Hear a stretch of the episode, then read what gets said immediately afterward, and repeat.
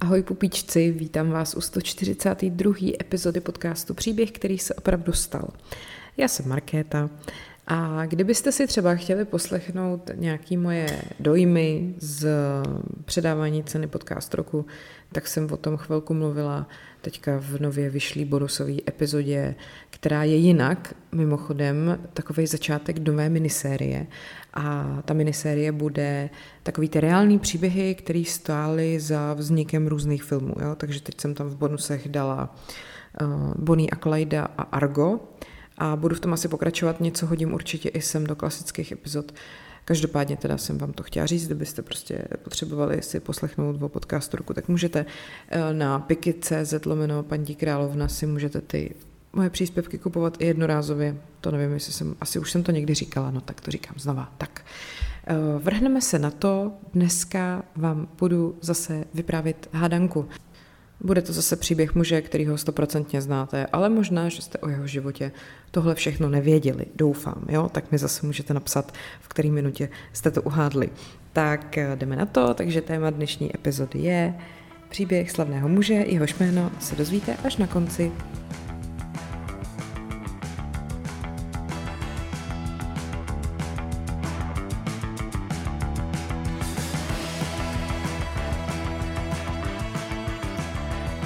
Tak jdeme na to. Náš hrdina se narodil v Rakousku-Uhersku a bylo to do německy mluvící židovské střední vrstvy. Jo? Jeho otec byl čtvrtým dítětem muže, který se prosím vás živil jako takzvaný šochet, což byl vlastně řezník židovský, takový jako rituální. A jeho úkolem bylo porážet zvířata podle zásad takzvaný šchity, což je jako košer porážka zvířat. Šochet eh, vykonává porážku savců a drubeže a ty zásady košer porážení jsou jako velmi složitý a takže každý ten šochet musí absolvovat speciální kurz, který končí náročnou zkouškou a každý šochet musí být halachický praktikující žid, jo? tak jenom abyste věděli, co je šochet, velmi zajímavý. Tak, uh, teďkon. Ten otec toho našeho hrdiny teda přived celou tu svoji rodinu do Prahy a říkám za Rakouska, Uherska, jenom aby jsme jako věděli tak nějak zhruba, kde jsme, protože přesný rok vám neřeknu a tak dále. No a on teda nejdřív pracoval jako obchodní cestující, zástupce a potom se stal obchodníkem s módou. Zaměstnával, prosím vás, až 15 lidí. A e, matka toho našeho hrdiny, ta byla pro změnu dcerou e, zase prosperujícího maloobchodníka v Poděbradech e, a byla vzdělanější než její manžel, což se mi líbí. Tak, ty rodiče toho našeho hrdiny mluvili německy, ale byli taky ovlivněný jidiš a tý se někdy pejorativně říkalo Mauscheldeutsch, ale ta Němčina byla tehdy samozřejmě považovaná za jako prostředek toho, abyste ve společnosti se mohli vůbec jako nějakým způsobem pohybovat, takže prostě je jasný, že oni své děti vedli k tomu, aby mluvili tou jako klasickou standardní Němčinou.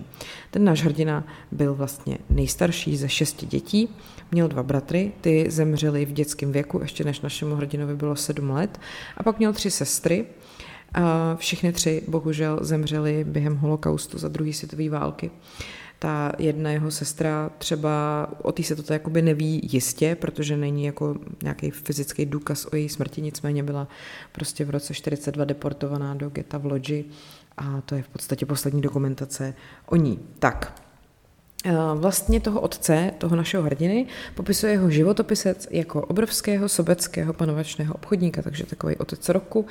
A eh, když ty oba rodiče v pracovní dny nebyli doma, tak eh, to bylo proto, že makali v podstatě od rána do noci. Jo. Ta maminka toho našeho hrdiny pracovala až 12 hodin denně a pomáhala řídit rodinný podnik. Tudíž v důsledku toho samozřejmě dětství našeho hrdiny bylo poněkud osamělé a ty děti de facto vychovávala hlavně řada různých vychovatelek a služebných. Náš hrdina měl velmi problematický vztah k otci, a to prostě jako ovlivnilo celý jeho život. On si stěžoval, že otec, že ta výchova toho otce, která byla autoritativní a taková jako náročná, ho velmi hluboce poznamenala. Naopak matka, že byla hodně tichá a plachá. No, uh, takže to asi nebylo úplně jako fajn dětství, no, když jste byli furt s nějakýma vychovatelkama a když už táta přišel, tak byl prostě jako hustý. Dvě sestry toho našeho hrdiny se potom vdali a odstěhovali z bytu a přesto se ale ta rodina přestěhovala do většího bytu. Když potom začala první světová válka, tak chudinky ty sestry nevěděly, jestli ty jejich manželé, který narukovali do armády, vlastně jsou naživu a kde vůbec jsou. A tak se pak vlastně narodili, narodili, nastěhovali té rodině zpátky do toho většího bytu. Měli také ještě svoje děti, takže tam bylo spousta lidí. Náš hrdina se potom teda přestěhoval do bývalého bytu té svojí jedné sestry a poprvé v životě bydlel sám, bylo mu 31 let. No, tak, Uh, pojďme se ještě podívat zpátky jako do jeho dětství mládí. On navštěvoval teda německou chlapeckou základní školu a to jeho židovský vzdělání skončilo oslavou bar mitzva, když mu bylo 13. On teda nikdy nechodil rád do synagogy a vlastně ji navštěvoval jenom o takových těch čtyřech velkých svátcích v roce s otcem a prostě to bylo spíš tak jako z povinnosti, než že by byl nějaký praktikující žid a měl to rád. Po ukončení základní školy potom ho přijeli na přísný státní gymnázium s klasickým zaměřením a vlastně tam tím hlavním jazykem, kterým se vyučovalo, byla Němčina, ale on teda jí studoval 8 let, dosahoval dobrých známek a maturitu potom složil uh, po těch osmi letech, logicky, že? Uh, vtipný mi přijde, že jsem našla, že um, on proslul tím, že jako neuměl lhát ale to nějak neznamenalo ku podivu, že neuměl podvádět ve škole při nějakých zkouškách. On prej se skupinou dalších studentů se podílel na podplacení domovníka svého profesora řečtiny, aby mu ukradl ze stolu kopii testu. A celá skupina pak díky tomu prošla na výbornou. Samozřejmě, aby to nebylo nápadný, tak některý z nich dělali nějaký chyby, že jo, aby to jako prostě se neprozradilo a jejich učitel díky tomu, že oni měli takhle dobrý prospěch, byl pak taky oceněný, takže vlastně win-win, že jo. Pak ještě taky fun fact, uh, což vám možná nepřipadá tak fun, vzhledem k tomu, že nevíte, o kom mluvím, doufám, je, že náš hrdina se velmi bál myší. Uh, on uh, prej jako věděl, že ty jeho obavy jsou prostě iracionální, ale strašně se bál toho, že když potom bydlel v tom bytě sám, že mu ty myši ten byt jako obsadí prostě totálně a úplně ho celý ovládnou.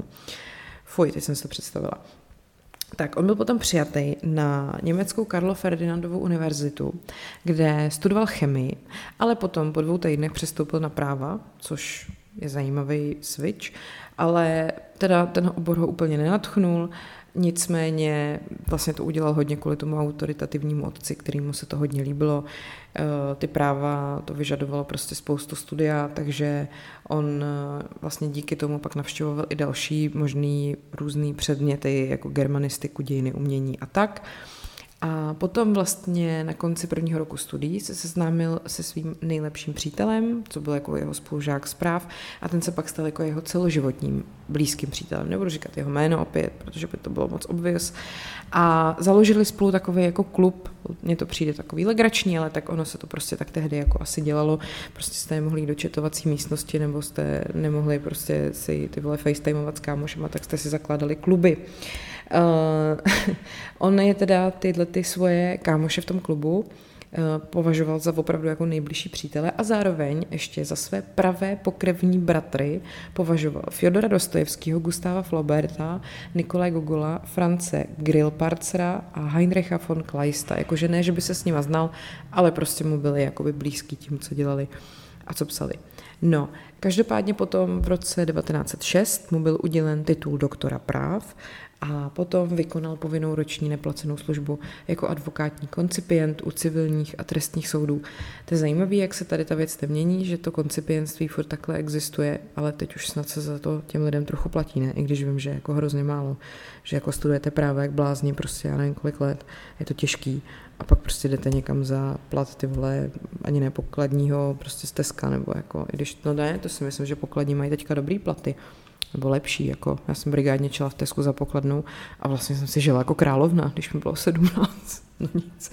Tak, um, jdeme se podívat na jeho zaměstnání. On byl teda potom o rok později přijatý do pojišťovny Asucariciony, ne, Asicu, Asikura, prostě pojišťovna, jo, Asikuraciony, asi se to, asi Asikuraciony, generally,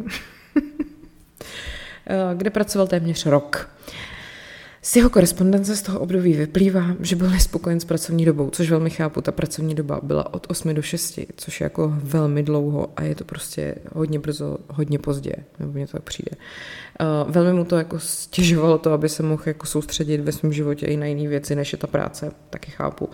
Uh, potom teda o rok později, ani ne, o necelý tři čtvrtě rok později, podal výpověď a potom o dva týdny později našel zaměstnání, který mu vyhovovalo víc. On nastoupil do dělnického úrazového ústavu pro království České.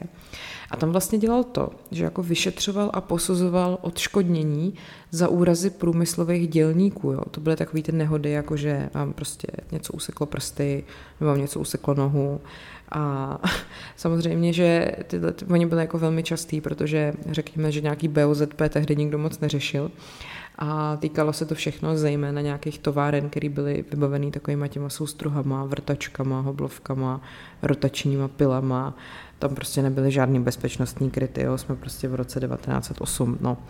E, zajímavý je, to mi přijde hodně zajímavý, že se mu, tomu našemu hrdinovi, připisuje zásluha na vývoji první civilní, civilní, pane bože, civilní pevný helmy právě v té době, kdy byl zaměstnaný v tom dělnickém úrazovém pojišťovacím ústavu.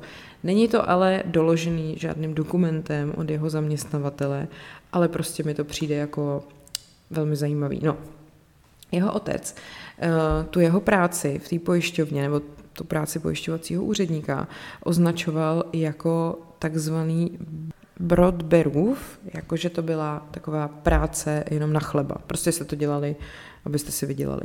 Uh, že to jako není nic zábavného, že to prostě máte k tomu, abyste si, abyste zaplatili účty.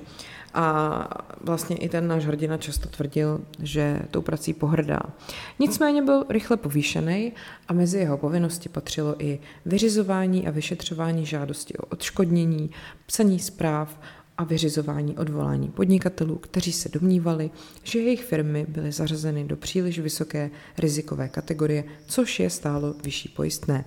No a těch několik let, kdy tam pracoval, tak vždycky jako sestavoval i takovou tu výroční zprávu o pojišťovacím ústavu a ty zprávy mu šly, prej to mělo dobrý ohlas u jeho nadřízených. No, vlastně právě tam byl spokojený, protože v té práci nekončil v 6 večer, ale už ve dvě odpoledne a mohl se pak věnovat svým dalším zálibám. Uh, jenomže ten jeho otec od něj vlastně taky očekával, že mu bude náš hrdina vypomáhat v rodinném obchodě s tím galanterním zboží a že ho pak po něm převezme. A to se samozřejmě našemu hrdinovi úplně nelíbilo, protože měl prostě ve svém životě úplně jiný ambice. No, eh, potom vlastně v roce 1911 se jeho švagr, vlastně manžel jeho sestry a on, náš hrdina, stali společníky v první pražské továrně na asbest, prosím vás. A tam vlastně použili peníze z věna toho švagra, toho našeho hrdiny. A ten náš hrdina se k tomu zpočátku stavil kladně a věnoval tomu podniku jako většinu toho svého volného času, ale pak mu zase vadilo, že mu to zasahuje prostě do jeho času, který chtěl věnovat něčemu jinému. A potom vlastně v tomto období začal nacházet zájem o zábavu v představení Jidiš divadla. Jo? Když v říjnu 1911 zhlédnul představení jidiš divadelního souboru, tak se potom ponořil do jidiš jazyka a jidiš literatury a vlastně potom to jeho, ten jeho zájem o ten judaismus jako rostl, takže ho pak začal víc zkoumat. A mimochodem přibližně v této době, nevím, jestli to úplně jako souvisí, se stal vegetariánem. Možná si přečet něco víc o tom, jak ten jeho strejc nebo děda nebo kdo uh, zabíjel ty zvířata. No. Uh, potom vlastně koncem, kolem roku 1915 obdržel povolávací rozkaz k vojenské službě v první světové válce ale protože pracoval v pojišťovacím ústavu, tak mu jeho zaměstnavatelé zařídili odklad, protože jeho práce byla vlastně považovaná za naprosto nezbytnou státní službu. Přesto se později pokusil vstoupit do armády, ale zabránili mu v tom jeho zdravotní problémy spojený s tuberkulózou, kterou mu pak diagnostikovali v roce 1917. On už předtím uh, měl nějaký takový jako problém kterýmu se říkalo hemoptýza. A ten jeho lékař teda po několika dnech určil, že příčinou téhle události je právě tuberkulóza a ta hemoptýza je prostě vás úporné chrlení krve, což jako asi nechceme nikdo zažít.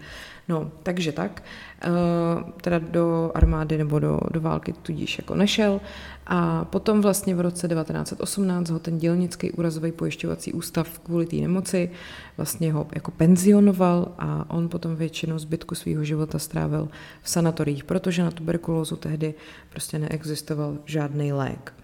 Tak, co se týká jeho soukromého života, nikdy se neoženil. Podle svého přítele byl jako mučen svou sexuální touhou a jeho život byl plný sukničkářství a byl vlastně zároveň naplněn strachem z toho, že sexuálně se lže. Takže většinu svého dospělého života navštěvoval nevěstince a, co se mi líbí, zajímal se o pornografii. Už je jako pěkně jako eufemistický, zajímat se o pornografii. Ne koukat prostě na porno, ale zajímat se o ní.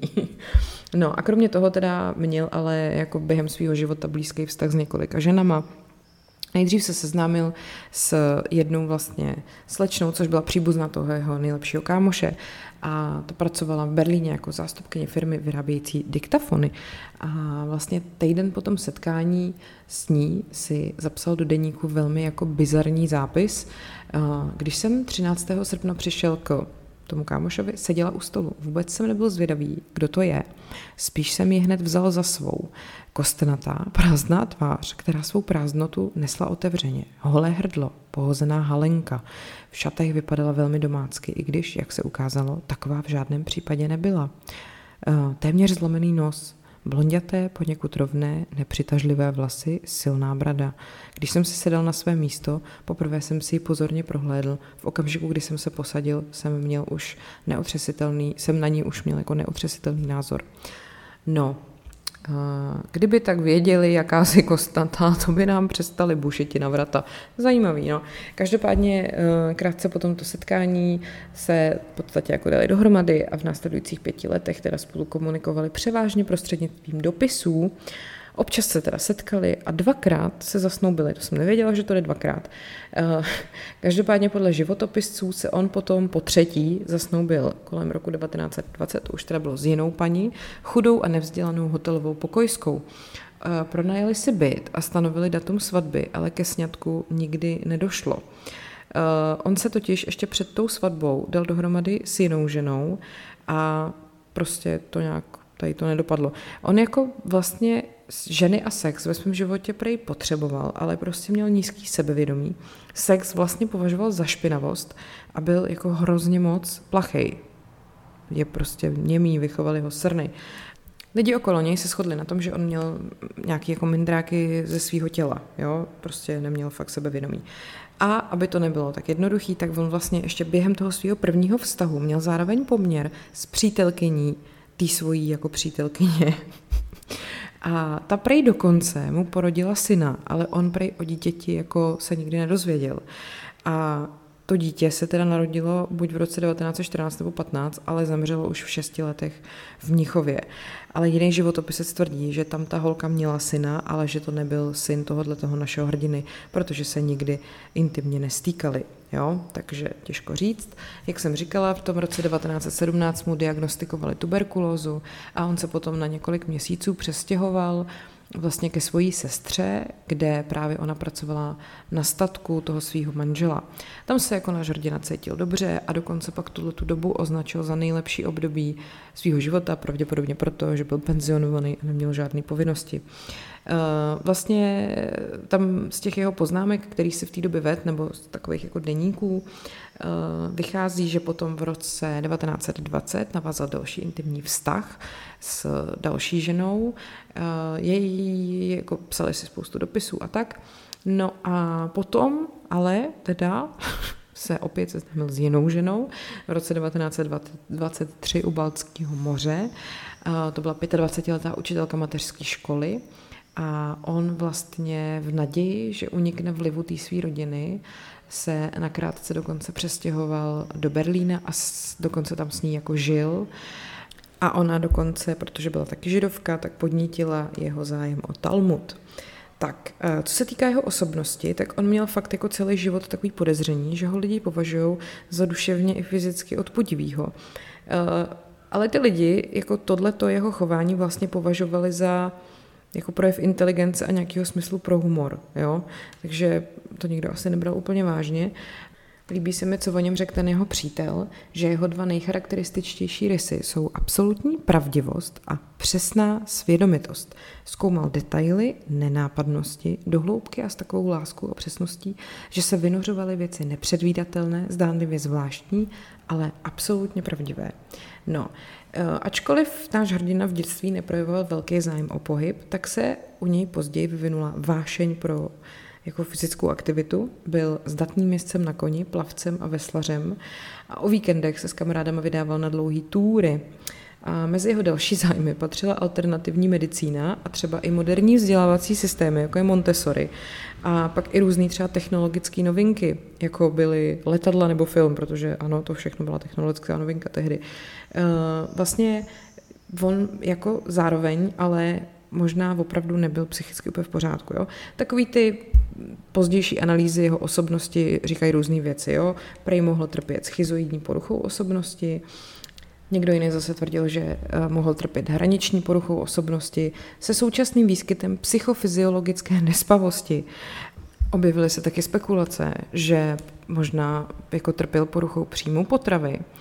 A e, dokonce tady jeden doktor e, z psychiatrické kliniky Mnichovské univerzity předložil důkazy pro hypotézu, že on opravdu trpěl jako atypickou mentální anorexí. A že teda byl nejen osamělý a depresivní, ale že byl taky příležitostně sebevražedný. A dokonce e, jeden další takovejhle jeho jako analyzátor jeho života zkoumal, jestli náš hrdina náhodou nebyl hypochondr a jestli to vlastně ve skutečnosti nebyl taky homosexuál. No, eh, co ale víme, je, že byl takzvaný Fletcherista, prosím vás. Jo.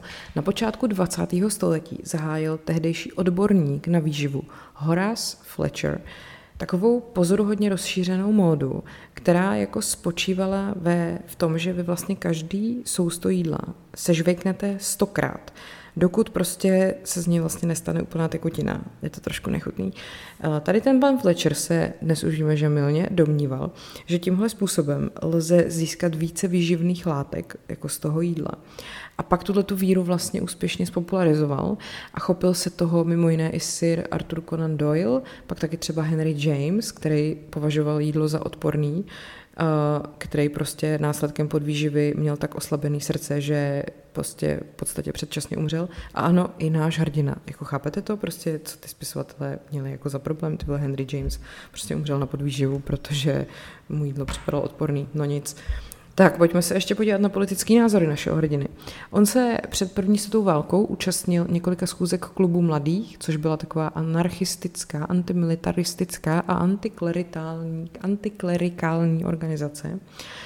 Eh, vlastně eh, jeho třeba kamarád, se kterým schodili na Gimple, se s, s ním jakoby rozešel názorově, protože na něj náš hrdina byl moc socialista a málo sionista. A že náš hrdina nosil do školy červený karafiát, aby dal dokonce najevo svou podporu socialismu. Jo? Co se týká té jeho víry, toho jeho židovství, tak tam mi to přijde takový hodně jako rozpolcený. Jo? On teda, jak jsem říkala, vyrůstal jako německy mluvící žid a byl židama jako hluboce fascinovaný těma ve východní Evropě, který uh, prej disponovali intenzitou duchovního života, která chyběla židům na západě. A vůbec jako v jeho denících a zápiscích se prostě hodně odkazuje na různý jidiš spisovatele. Nicméně eh, v době dospívání se prohlásil za ateistu. Jo. Takže eh, jako některý ty vědci potom prostě říkají, že když, i když on se byl jako vědom svého židovství, tak prostě pak se to v jeho osobnosti nebo v jeho eh, další práci jako neprojevovalo, že ty témata prostě nechával za sebou a podobně, těžko říct. Zajímavý ale určitě je, že ke konci života poslal svým příteli do Tel Avivu pohlednici, ve který mu oznamoval, že chce emigrovat do Palestiny. A tenhle ten jeho přítel ho odmítal, odmítnul přijmout, protože měl malé děti a bál se, že ten náš hrdina je nakazí tuberkulózou. No a když jsme teda u té tuberkulózy, tak eh, ta se mu zhoršila a když se vlastně vrátil z toho Berlína do Prahy, kde se o něj starali členové jeho rodiny, tak uh, už na tom byl jako hodně špatně, pak odjel na léčení do sanatoria eh, nedaleko Vídně a tam potom vlastně v červnu 1924 zemřel. Nicméně příčinou té smrti bylo zřejmě ve skutečnosti vyhladovění, protože on tu tuberkulózu měl jako v hrdle a to způsobovalo, že to polikání jídla pro něj bylo moc bolestivý. A tehdy samozřejmě ještě žádná jako eh, nějaký infuze nebo takováhle nějaká výživa prostě nebyla vyvinutá, takže to jako nešlo. A on potom vlastně ještě na smrtelný posteli se dá říct, že pracoval. Uh, nicméně prostě zemřel teda takhle jako se slábnutím, vyčerpáním. Jeho tělo potom bylo převezené zpět do Prahy a tam potom byl pohřbený 11. června. No a teď jako si říkám, jestli víte, o kom mluvím celou dobu. Já si myslím, že jo, musíte vědět, že jsem celou dobu mluvila o Franci Kavkovi. Uh, Přijde mi docela rostomilý, že se svým přítelem, což byl Max Brod, si vlastně mysleli, že spolu s Bohatnou napsaní cestovních průvodců, vzhledem k tomu, že on tu práci v pojišťovně tehdy bral jenom proto právě, aby platil ty účty, tak různě fantazíroval právě o způsobech, jak zbohatnout natolik, aby mohl psát na plný úvazek. A jeho nejlepším nápadem v tomhle směru byl právě návrh na napsání průvodce pro lidi, kteří chtějí levně cestovat po Evropě, což ty vole bylo dost jako ahead of his time. Já myslím, že uh, to dneska třeba je úplně přesně to, co lidi schánějí, že jo? no, tak takže ty jeho ženy, milenky, o kterých jsem mluvila, samozřejmě byly mimo jiné Milana Jesenská, česká novinářka, spisovatelka, nebo Dora Diamantová. A e, tak asi, nevím, mě by zajímalo, jestli jste to poznali. No, jako já jsem se dozvěděla třeba, vůbec jsem netušila o jeho pojišťovnický kariéře, netušila jsem o tom, že vynalezl helmu, zřejmě.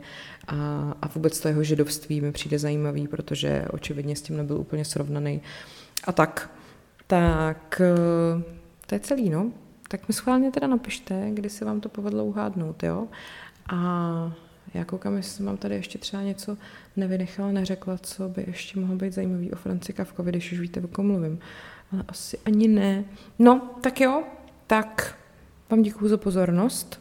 Mějte se mi hezky a uvidíme se, ne, uslyšíme se zase příště a teď vypněte nás, prosím, ať nebolí vás hlava. Jo, já jsem neřekla znova, tak se to nerýmuje. Nevadí, no už se to stejně vypne, kdo by tyhle keci furt poslouchal, to je fakt šílený. Tak jo, mějte se hezky. A já podle mě jsem vám ještě chtěla něco říct prostě, ty vole, nevím. Ať váš život příběh, který se opravdu stal.